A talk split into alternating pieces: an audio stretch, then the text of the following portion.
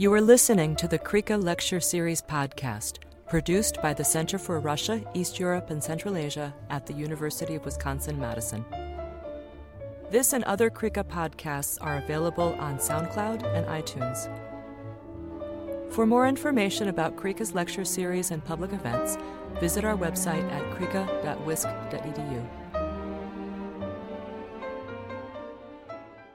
Today's speaker is Elise Ahn. Elise um, is the director of the International Projects Office, or IPO, at the University of Wisconsin Madison, and an adjunct lecturer at Edgewood College, where she teaches research methods and the internationalization of higher education in the Doctor of Education program. She received her PhD from the University of Illinois at Urbana-Champaign in 2011 in Education Policy Studies with a concentration on global studies in education and a methodological specialization in program evaluation. During her graduate studies, she was also a Fulbright Schuman awardee to the European Union, uh, Tilburg University, and the recipient of multiple Title VI grants for Turkish language study. Before coming to UW Madison, Elise worked at KM, KIMEP University in Almaty, Kazakhstan, as an professor and director of a master degree program in teaching English to speakers of other languages. Her research interests focus on the intersection of space, structures, and examining the effects of internationalization in education and language policy production processes. She is also interested in issues related to language, education, and equity access with a focus on urban contexts. And uh, Elise, thank you for speaking with us today. Oh, thanks, thanks, Sarah, for the introduction and for um, for everybody for um, being willing to call in on uh, call in on this presentation on a Thursday afternoon at the end, toward the end of a language learning week. I have, uh, like Sarah mentioned, um, I have um, had t- uh, Title VI funding in the past, and so um, I've also participated in summer um, language institutes and intensive summer programs. And uh, you know, it is, it is, it is, uh, it requires a, a, lot of cognitive load. And so, thanks for for um, you know calling in and um, hearing a little bit about the research that I'm doing. Um, that I would share a little bit about kind of uh, like a little bit about uh, my personal journey to Central Asia, um, and then kind of how I became interested in this research topic.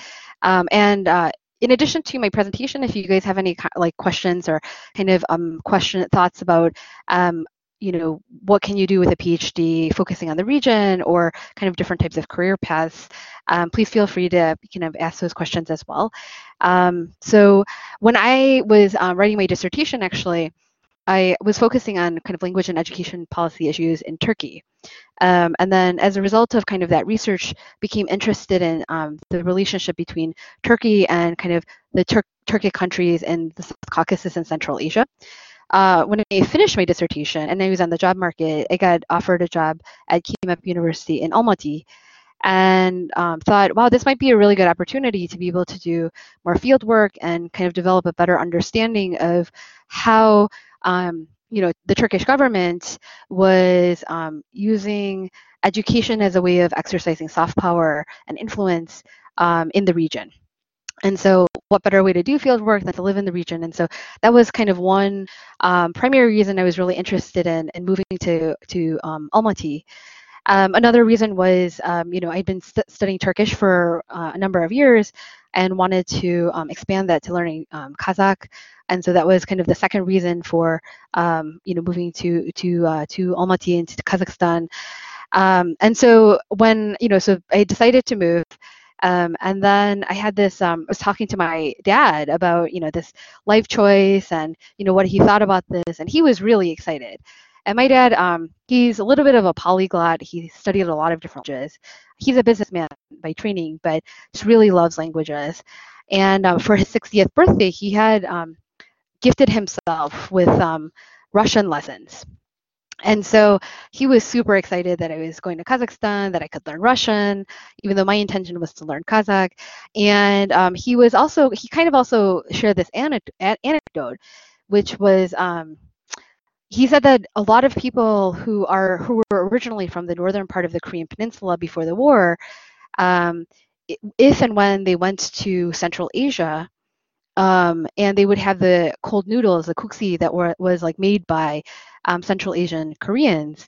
Um, it was kind of this experience where people would have a visceral response to um, this particular noodle dish because um, apparently some of the ways some of the way that this noodle dish was prepared and like the flavor profile maintained um, some similarity to kind of like historic roots to um, the Hamgyong province, which many um, Kazakhstani Koreans can kind of like trace their history back to because it was primarily Koreans from that province who had migrated up north to the Far East.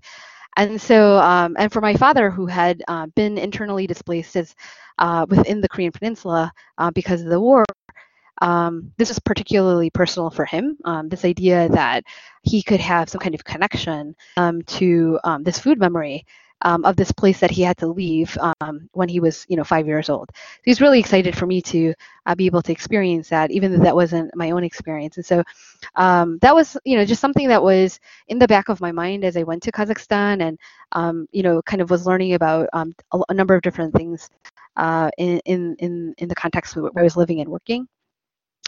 Um, and so that kind of also informs my interest in this broader project. Um, so the paper that I'm talking about today is focusing on Kazakhstani Koreans. Um, and really the primary objective initially was to do a comparative study of Koreans and Dungans in Kazakhstan. Uh, my colleague Juldyz Smagulova and I had been working on a number of different projects looking at issues of language, um, education, access uh, in the city, but then also more broadly, and um, wanted to look at kind of issues of access um, and achievement um, of these two different nationality groups um, to better understand, you know, what were the challenges, uh, what were the um, differences, what were kind of the structural issues that shaped there and mediated those experiences, et cetera.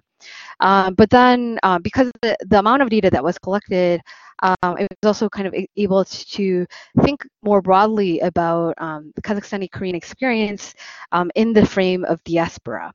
So the first paper that I wrote on this, kind of using this data set, was focusing on kind of language roots and migration roots of Koreans, um, you know, kind of over over time, and so kind of really looking at their experiences through their the connection of language, language practices, etc., um, and thinking about um, and and, th- and, exploring this idea of um, Kazakhstani Koreans as being um, complex diasporas. Um, the paper that I'm sharing um, about today, um, built on, this idea of Kazakhstani Koreans as a complex diaspora um, and utilizing the idea of diaspora space focuses on um, the interview participants' notions of home and homeland. Um, and then the third kind of paper that um, I'm writing um, then kind of takes some of this a little bit further to talk about this concept of diasporicity, diasporicity, diasporicity um, by looking specifically at kind of everyday um, social sociocultural practices and community, and then um, looking at across generational differences. So just some aspects of the conceptual framework that um, I'll just kind of briefly talk about. Um, so Takeyuki Tsuda, um, in thinking about Japanese diasporas, observed, although most diasporic descendants are culturally assimilated in their countries of birth to a considerable extent. They continue to be seen as ethnic minorities because of their foreign ethnic origins. However, when they return to their ethnic homeland, they are rarely reincorporated into the majority ethnic and ancestral population, but again find themselves becoming ethnic minorities because of their cultural differences. Therefore, instead of unmixing ethnic groups, diasporic return migration is creating new ethnic minorities based on the cultural differences that have emerged among peoples previously united by some kind of shared descent, but have been living apart for um, generations. And um, this is, you know, uh, Takeyuki Tsuda does a lot of work looking at Japanese and Korean diasporas. This very much was captured in the experience of the interview participants that, um, you know, graciously share their time with us. Um, and and also different students that I had um, interacted with um, during my time uh, at, at KIMEP. So this kind of frames um, some of the underlying kind of assumptions in this paper. So the broader question informing this paper is um, how do Kazakhstani Koreans engage in constructing, shaping, negotiating, and renegotiating their identities in their everyday lives? So some other concepts that I draw from in this paper um, include this idea of heterogeneity of diasporas versus um, kind of a more commonly um, see like commonly commonly used monolithic ontological category. So thinking about diasporas as multiple di diasporas as opposed to being one uniform thing. So in Louvo argue that the diversity of different types of diversities within their respective migration patterns calls for actual fresh, robust, and more nuanced theoretical lenses for engaging the contending issues around um, different types of experiences of immigrants and diasporas. And so this is kind of a concept that um, I draw from, uh, and particularly in the first paper, in understanding that uh, when we talk about Kazakhstani Koreans or Central Asian Koreans as being a diaspora, that there's actually multiple diasporas that actually um, are within that particular over uh, uh overarching group. Um, I also draw a lot from Avtar Brah's work, um, and uh, uh Brah 1996 posited, you know, all diasporic journeys are composite. They are embarked upon, lived, and relived through multiple modalities. Uh, modalities, for example, of gender and race, class, religion, language, and generation. As such, all diasporas are differentiated, heterogene- uh, heterogeneous, uh, contested spaces, even as they are implicated in the construction of a common we. Um, so it's important, um, therefore, to be attentive to the nature and the types of processes in and through which this collective is con constituted. Who is empowered and who is disempowered in a construction, uh, in a specific construction of the we? How are social divisions negotiated in the construction of the we? What is the relationship of this we to its others, and who are these others? And Brah goes on to kind of kind of develop more of a robust framework and not just talking about diasporic journeys, but really uh, contending that there is this, or positing this idea of a diaspora space. So kind of saying that diaspora space then um, is this like intersectionality of diaspora, border, dislocation and location as a, this point of confluence of economic, political, cultural, and psychic processes. So it's within this space in which we can understand the experiences of diasporas, but also um, the people that are kind of coexisting within that space together with um, these diaspora communities. Uh, and informing and kind of structuring the experiences within this diasporic space then is is um, understanding um, or having a relational understanding of power.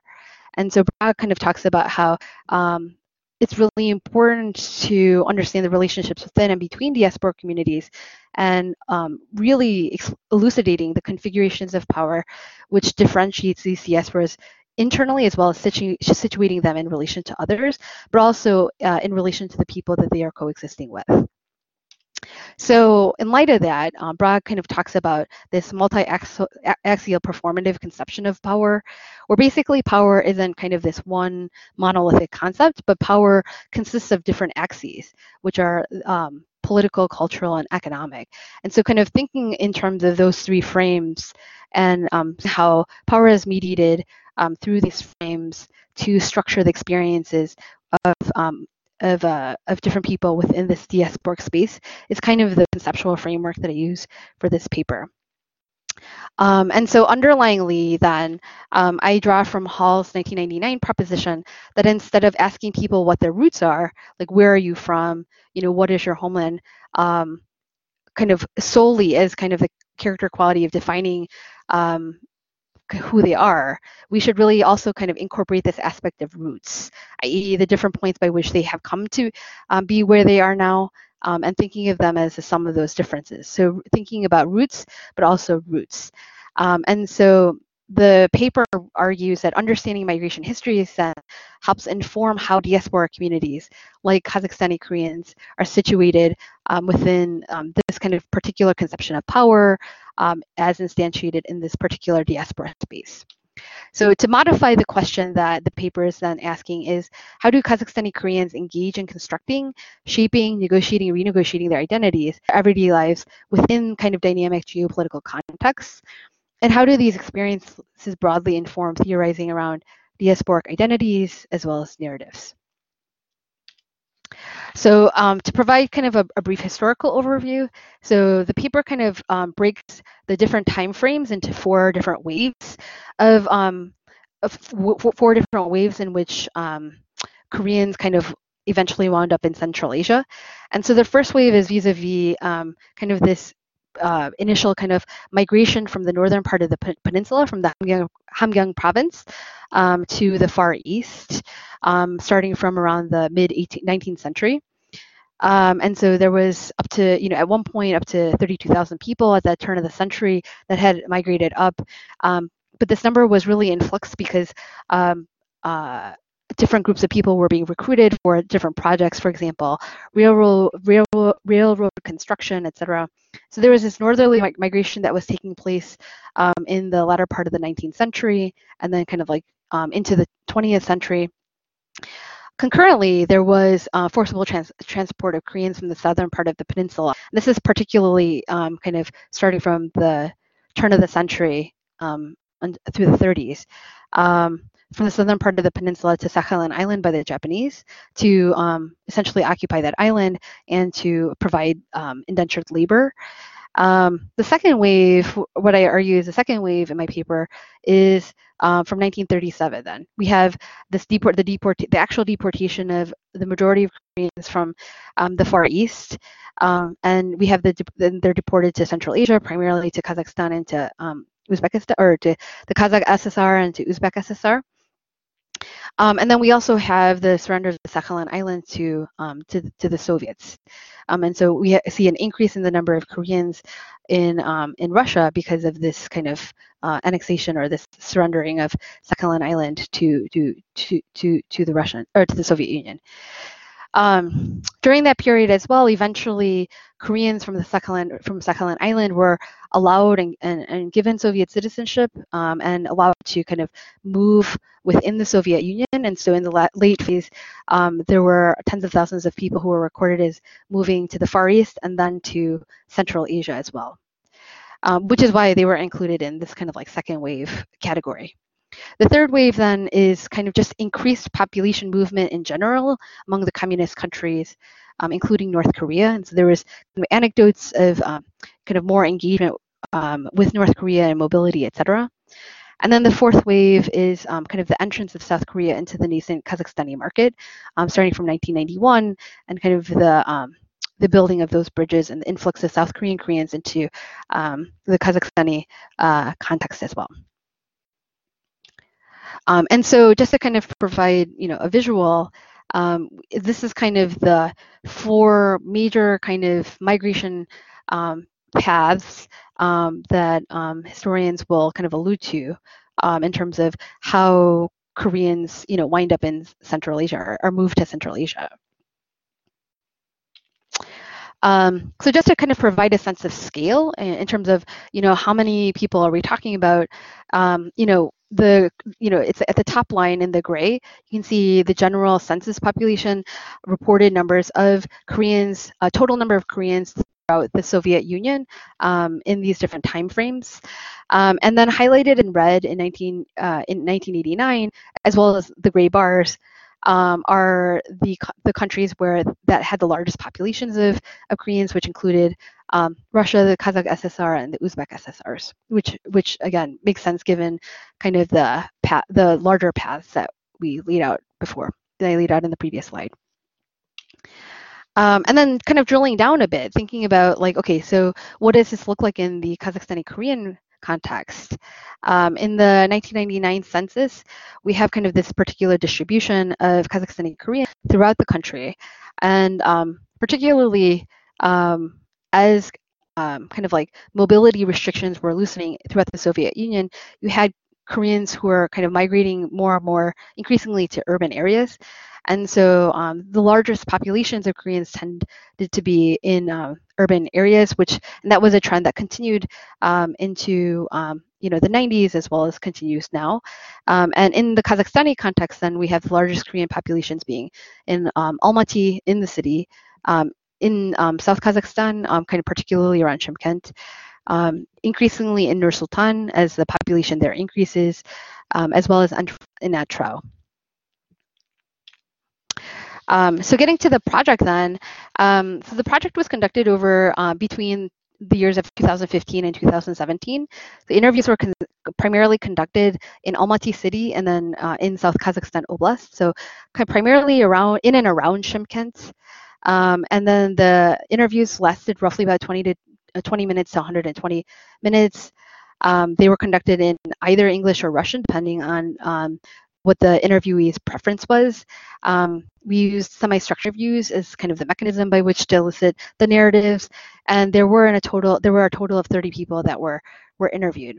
You can kind of see from the general um, kind of infographic there, which has to be updated, but generally um, the majority of the, the interviewees were kind of uh, uh, identified as being third generation um, Kazakhstani Korean some fourth generation Kazakhstani Korean, and a few, a handful of second, um, you know, kind of like their parents or their grandparents were people that were um, people who had experienced um, the deportation directly. Um, and then in in one case, um, one woman who was really young when um, the deportation happened, actually. Um, so this is just kind of a, a, general kind of snapshot of the um, kind of the, the participants, uh, the interview participants. Um, the majority, so it's like two thirds of the participants were female, one third were male. Um, the majority of the interviewees um, had some kind of um, tertiary degree, so at least a bachelor's degree. In terms of occupation, it really kind of ran the gamut in terms of white collar, blue collar, professions. Um, everybody, all 30 people, um, uh, unanimously said that their home language was Russian. And in terms of ages, the ages range, the participant ages range from 18 to 67. Um, so the interview, in terms of the interview, kind of the the protocol. So like I think I mentioned, earlier that um, this paper is kind of based on data that was collected for a larger project, and so we were using six six different criteria, six different categories.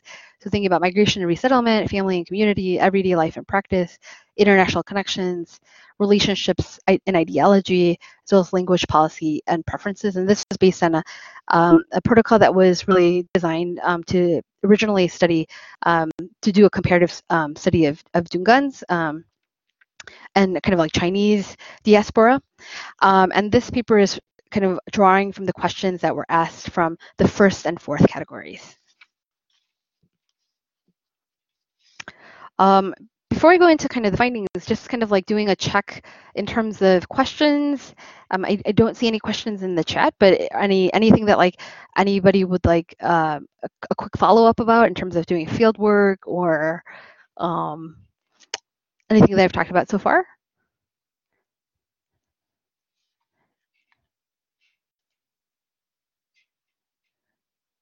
Okay, I am seeing no hands and no comments. And so I will keep going. Okay. So in terms of thinking about roots then and family migration narratives, so generally um, everybody in the initial interviews would say that when we would ask, you know, like what, how does your family explain how you arrived in, how you came to Kazakhstan? Um, generally everybody will default to kind of the um, they got on a train and then they wound up in Kazakhstan. So that's actually generally almost a default response.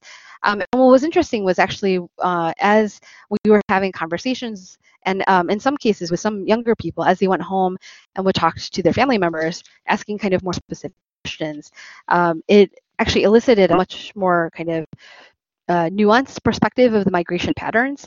But in general, most people kind of um, articulated that they they their family had um, that their families had migrated uh, or they they were in Central Asia as a result of um, the, the 1937 deportation. But in addition to kind of the migration narratives of how they got to um, Kazakhstan, um, three themes that emerged in relation to those, um, in, in, relation to the migration narratives, um, kind of revolved around repression, the fear of being other or being untrustworthy, and then kind of just generally describing the deportation experience. So in terms of repression, um, as kind of the example or kind of the example anecdote that I provided here, um, you know, uh, Lucia kind of recounted that her grandfather said, um, you know, that this time of repression was a difficult time to live through. Therefore, they were moved from the Far East to Kazakhstan, and since they've uh, since then they've been living in Kazakhstan. And so, it was such a repressive time uh, in some of the the memories, um, and that was kind of the only thing that they would use to describe the period. And so it's kind of like there was a, a, a causal relationship between the moving to Kazakhstan and the repression that was kind of being experienced um, in the Kazakhstani Korean community in the Far East. Um, the other, the second theme that kind of emerged was aspect of fear of being other or being untrustworthy narrative. So, for example, Lena, um, she speculated that her grandparents were moved from the Far East because um, she shared that the Soviet regime was afraid of Japanese spies and so on, and they um, the Koreans and her relatives were deported to Central Asia. That's what I think. I can't say this by statistics. And this was reflected in a number of different um, participants actually, um, that they were that they were told that they you know that Koreans were untrustworthy, that they were untrustworthy, uh, trusted, that they were thought that um, you know that uh, Koreans would um, uh, you know, align themselves with um, the Japanese, um, et cetera. And so there was kind of this accepting of this narrative that um, was uh, that was kind of um, a pretty kind of entrenched perspective. Um, but then, it, interestingly enough, this perspective of, of, being othered or being untrustworthy was corroborated by a number of people, younger people, who said that, you know, this image was actually kind of reproduced in their history textbooks as well. And so not only were they experiencing kind of um, you know this narrative as informing um, why the decision to deport Koreans, and that's why Koreans were deported to, to, to Kazakhstan and to Central Asia. But um, you know, students in Kazakhstan, Kazakhstani Koreans, were having this kind of told back to them um, in their, um, you know, elementary school um, history textbooks as well. And so it's kind of this double corroboration of this fear of being othered um, as being the primary motivation for moving, for deporting Koreans from the Far East. And then, um, and then the third theme, which isn't really a theme, but um, third aspect that people would kind of talk about was this aspect of just describing the trauma of um, the deportation experience. So Olga described, you know, during the war they were told to leave within 24 hours. My mom told me that they couldn't take anything with them. One of their children, her siblings, died. They came from Vladivostok, I think in 1937 or 1936 or 37. My mom was five years old. She was born in 1932. The train stopped several times in the way so that people could get out whenever they wanted. And so um, number of people were kind of not necessarily describing um, kind of it, so this isn't necessarily a theme but um, this aspect of kind of describing the trauma and the hardship of the deportation experience was something particularly older participants um, were um, familiar with because these narratives had been kind of shared um, from you know previous generations.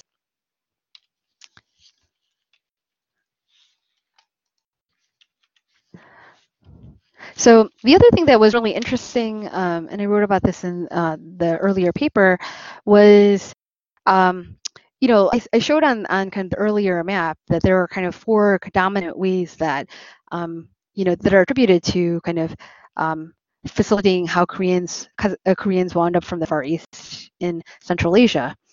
Uh, but it was interesting among the participants mapping kind of their family journeys and their family narratives of, of their journeys. Um, in actuality, um, it was, uh, at least in the experience of the participants, um, there was um, more of a diversity that existed in terms of how people, like, it wasn't a straight shot. There was um, kind of more stopping and getting off, and then eventually making their way to Kazakhstan or going to different parts of um, the Soviet Union and then coming back to the, to Central Asia. And so that was also kind of interesting to see. And this generally didn't come out again in the initial kind of um, you know, uh, we were in the Far East and then we were here kind of narrative. But then as um, our interview team was kind of having conversations with people, and as people, as participants were also kind of circling back to older family members, et cetera, to double check about their migration histories, it turned out that there was diversity of journeys that existed, which um, was just really interesting to see as well. So in terms of kind of, you know, the focus of this, which is kind of thinking about, you know, where is home or what is the homeland, um, overwhelmingly, most people kind of would just, again, when they were asked this question, um, they defaulted to South Korea as being kind of their predetermined homeland. Um, but what was really interesting to see was throughout the interviews, um, that even though there was this defaulting to South Korea as being the, a predetermined homeland, there was clearly an ambivalence that came came through in all of the different responses. So, for example, again, there was this um, kind of feeling of being othered. So, in this example, Dima notes that there's a different per- there's a different term for Kazakhstan Koreans, Koryo Saram, or so- Soviet Korean. Um, it's just the way that it is because I'm definitely not Korean, and even if I go to Korea, they will not accept me as a Korean. And, and this was kind of um, a, a, common sentiment uh, among um, different interviewees that if they went to Korea, that they would be treated differently. And this is corroborated by uh, work that um, Chang Soo-sung has also done um, in looking at the experiences of Koreans, um, uh, Central Asian Koreans in South Korea as well. Kind of similarly, then, it's like this idea of feeling foreign. So when Ludmila um, visited South Korea, she shared when I, I, when I just got there, I was I was excited that I was sur- surrounded by only Koreans. It was interesting to look at them, people.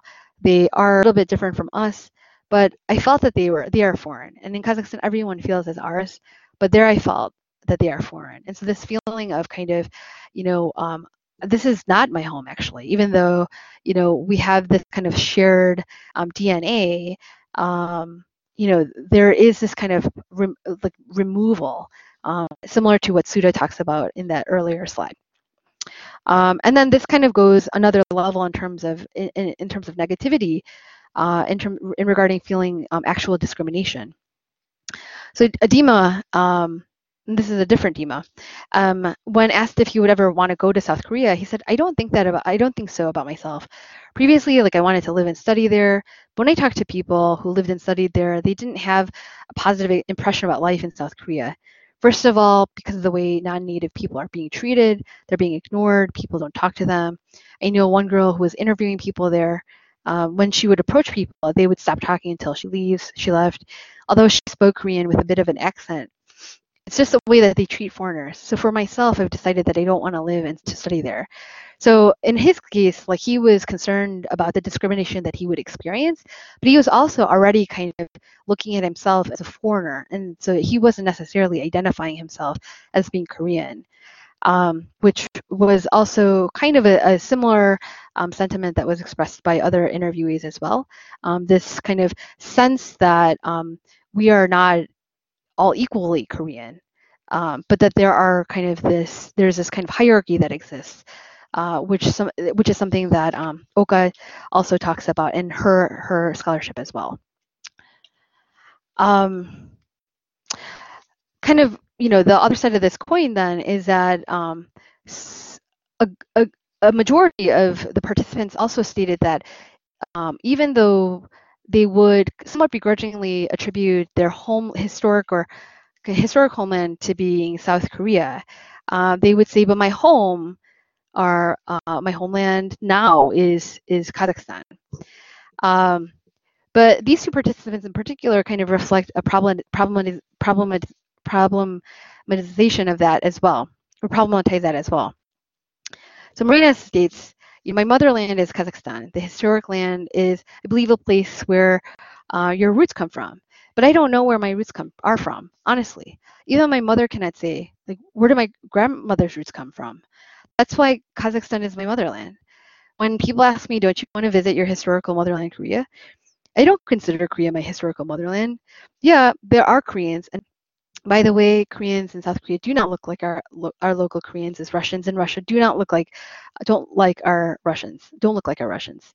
Uh, it's very common. For example, our local Koreans go to Korea to earn money. They're looked as uh, a, a cheap working labor there. And so, you know, for Marina, there's kind of this um, prag- prag- pragmatism that she demonstrates in terms of, you know, I, I have no affinity towards um, Korea, and uh, you know, my connection is here. This is where I live. This is where I grew up. This is where my family is from. And so um, that kind of pragmatism, um, kind of pushing against this primordial pri- primordial notion of, you know, kind of an ethnic homeland, um, wasn't something that was demonstrated in a lot of people, um, but was kind of particularly unique to Marina as well as a couple others. The other kind of um, notable example was from Lena, who said, Kazakhstan is my motherland now, it's where I was born, my historical motherland is North Korea. Now, this was kind of interesting more because of this attribution to um, my historical motherland being North Korea, uh, which is actually kind of, there was a small minority, there's a minority of, of participants that um, said, okay, if I have to say that uh, my historical homeland is somewhere on the Korean Peninsula, I guess it would really be North Korea.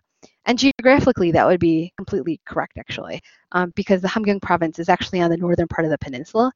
And so that level of nuance and thinking about, okay, like, you know, uh, when um, Koreans migrated northward, northward, um, the politi- geopolitical situation between the North, North and South Korea didn't exist. It was all one Korean empire. And so that attribution to their homeland being the northern part of the peninsula um, is, is actually correct. And yet it was interesting because in follow-up kind of questions, um, most people said, but I don't want to attribute my homeland as being North Korea because it's not a very popular um, kind of decision or a popular kind of thing to, to state. Um, and so that's kind of where this aspect of diaspora space comes in, I think, because it's like thinking about the geopolitics and the role of um, North and South Korea in the global economy and in relationship to Kazakhstan today um, also informs this idea of where people would um, kind of consider, you know, where their uh, historical roots are from.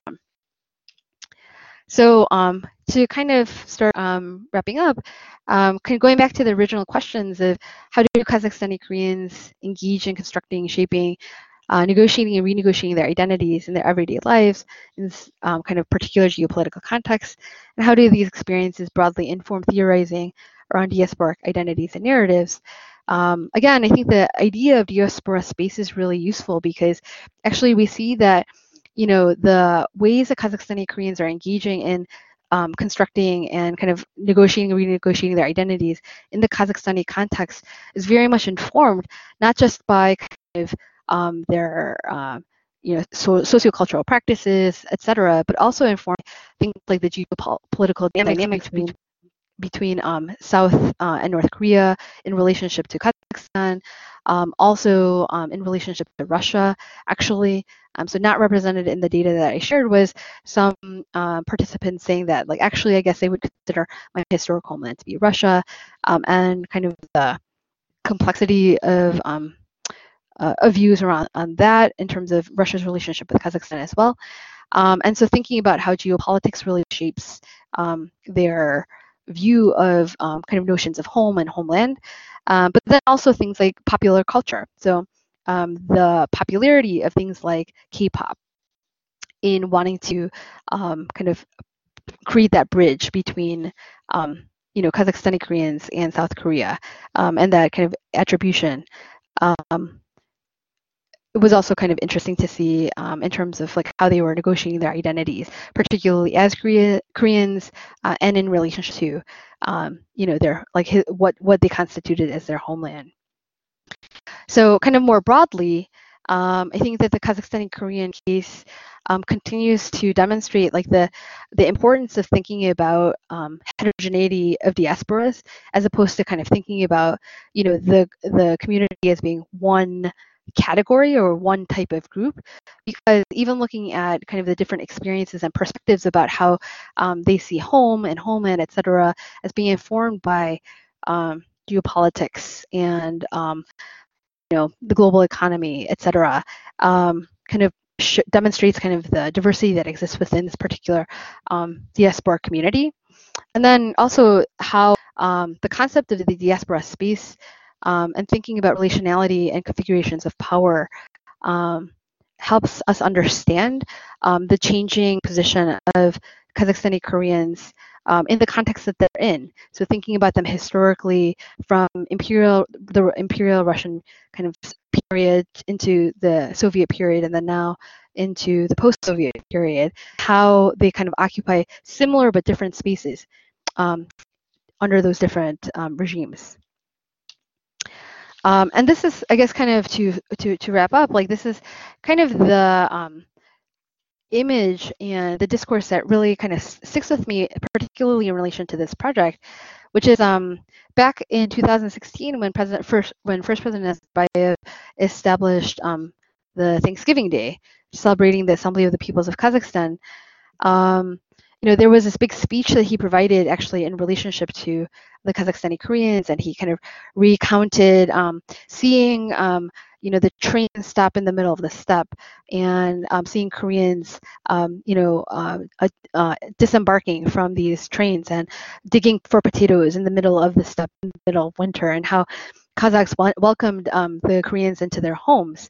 And it's this narrative that's constantly re- repeated, like this narrative that you know, Kazakhs welcomed Koreans to their homes as um, as welcome guests. And um, within the um, Kazakhstani Korean community, among the different associations, that is a uh, discourse that continues to be reproduced. And so Konstantin Kim here says, you know, certainly there is no way we could pay Kazakhs back uh, what they have done for all the nations that have been forced to relocate. There isn't any treasures in the world. Nonetheless, we must remember this token of life and praise it, to stay united, to preserve peace, as that's what's making us continue thriving in our country. It's a good thing we have this holiday. It's a symbol of friendship and it's a true national holiday. And it's this idea of like paying back and this theme of like being on, like being guests. And I think that's kind of the question that I'm left with and thinking about, you know, the the experience of diasporas um, and going back to Brah, it's this question of when does a location then become home? Because if you are a guest, you're perpetually actually not home. Um, the the metaphor of the guest uh, inherently positions um, people in uh, a particular type of um, spatial spatio-temporal kind of relationship. And so, what is the difference between feeling at home, going back to Brah, and staking a claim to a place as one's own? It's quite possible to feel at home, and yet the experience of social exclusions, exclusions may prohibit public proclamations of the place as home. And so, kind of going back to the title of um, this paper, which is When is Home? Um, you tend to think about home as being a place, like where is home? So, diaspora literature tends to kind of think about, you know, um, is the historic home of a particular diasporic group uh, their ethnic homeland or so on and forth. But I think there's also this aspect of when does home, the kind of when does a place become home? And so this kind of question of when is home or when um, does a place become home is something that I'm still left with in thinking about and thinking through the experience um, of, of, um, of diasporic groups in general, but diasporas in general, but uh, in particular in the Kazakhstani context. So thank you.